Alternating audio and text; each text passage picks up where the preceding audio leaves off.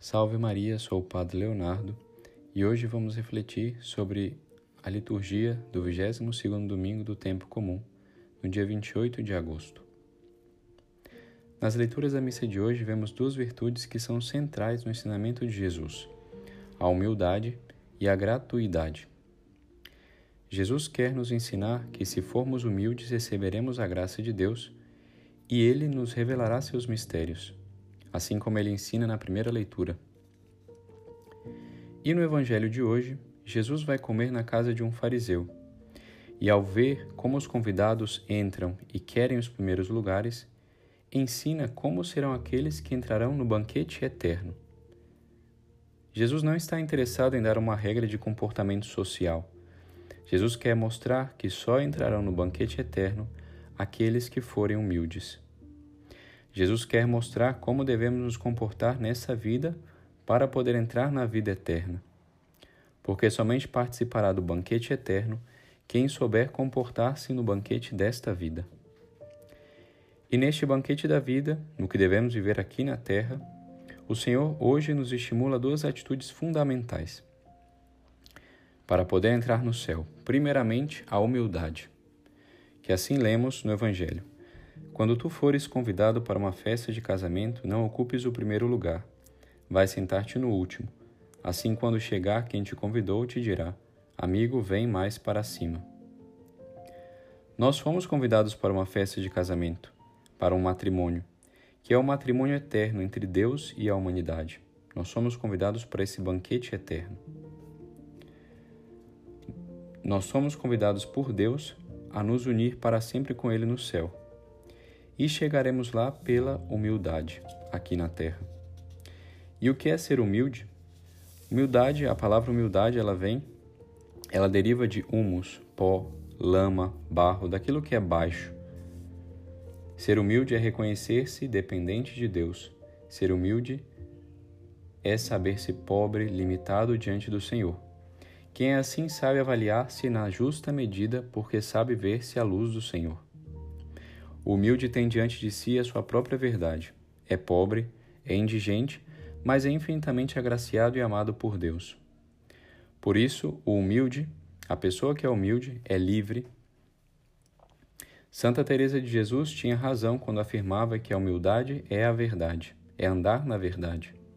O humilde vê-se na sua verdade porque vê-se como Deus o vê, e vê-se com os olhos de Deus. Então o humilde é aberto para o Senhor, dele reconhece que é dependente e a ele se confia. Se vê pecador diante de Deus e pequeno diante da majestade infinita de Deus. Podemos assim compreender as palavras do livro do Eclesiástico. Filho, realiza teus trabalhos com mansidão, na medida em que fores grande, deverás praticar a humildade, e assim encontrarás graça diante do Senhor. É assim porque somente o humilde que reconhece que depende de Deus pode ser aberto e acolher como uma criança o reino que Jesus veio trazer. A segunda atitude que o Cristo, que Cristo hoje nos ensina é a gratuidade. Quando deres uma festa, convida os pobres, os aleijados, os coxos, os cegos. Então tu serás feliz, porque eles não te podem retribuir. Tu receberás a recompensa na ressurreição dos justos. A gratuidade é a virtude que dá sem esperar nada em troca. É a virtude que nos ensina a dar e sentir e sentir-nos felizes, sentir-nos realizados no próprio dar. Se prestarmos a bem atenção, a gratuidade é filha da humildade. Só quem sabe de coração que em tudo depende de Deus e de Deus tudo recebeu gratuitamente, ou seja, que é humilde, também sente-se impelido a imitar a atitude de Deus, dar gratuitamente. Então a gratuidade ela vem e nasce da humildade. Jesus nos ensina: de graça recebeste, de graça dai. E como dizia Santa Teresinha do Menino Jesus, viver de amor é dar sem medida, sem pedir salário nessa terra. Sem fazer conta eu dou, pois convencida de que quem ama já não sabe calcular. Pois bem, quem faz crescer em si a humildade e cultiva a gratuidade experimenta a Deus e seu reino, pois aprende a sentir o coração do próprio Deus, que tudo nos deu gratuitamente.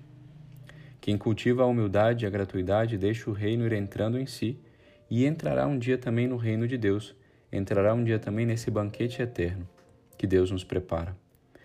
Mas se pensarmos bem, nada disso é fácil, pois vivemos no mundo da autossuficiência e dos resultados. O homem já não sabe, o homem já não mais se sente dependente de Deus. Deseja ele mesmo fazer a vida do seu modo. Assim se fecha para Deus e para ele se fechando, já não mais reconhece no outro um irmão. E não experimentando a misericórdia gratuita de Deus, já não sabe mais dar gratuitamente. Tudo tem que ter retorno, tudo tem que ter lucro, tudo é pensado na lógica do custo-benefício. Mas não será o nosso caso? Será que não, nós também não nos comportamos assim? Pensemos bem, porque se assim for, jamais conheceremos o coração de Deus de verdade.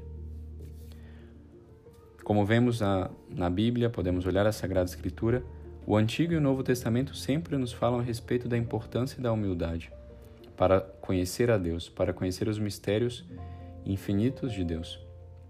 Para Deus, a humildade e a gratuidade são tão importantes que Jesus, como sabemos, não só ensinou com palavras, mas ensinou com exemplo da própria vida. Ele morreu numa cruz, passou por todos os sofrimentos para salvar a humanidade Nasceu pobre e desconhecido em uma cova, morreu pobre e rejeitado na cruz. O início e o fim da vida de Jesus foram assim, pobres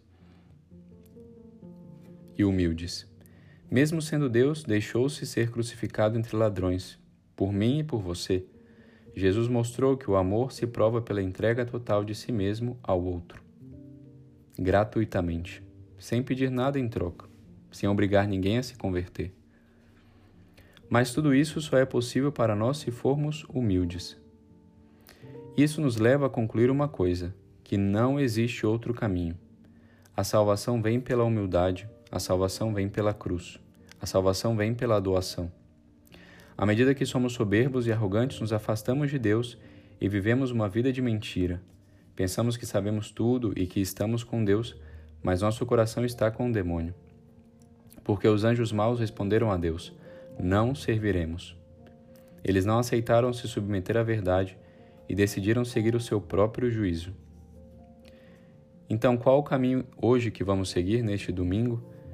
Qual o caminho que Deus nos pede, que, que, que, que nos chama a seguir? Nós devemos escolher a cada dia. Podemos escolher a soberba e a ira, que nos levam a imitar o demônio e a ser condenados, ou a humildade e a cruz, e a gratuidade que nos levam a imitar a Cristo e a ser salvos. Que a Virgem Maria interceda por nós, para que possamos ter um coração manso e humilde, como o de seu Filho Jesus. Ave Maria Puríssima, sem pecado concebida.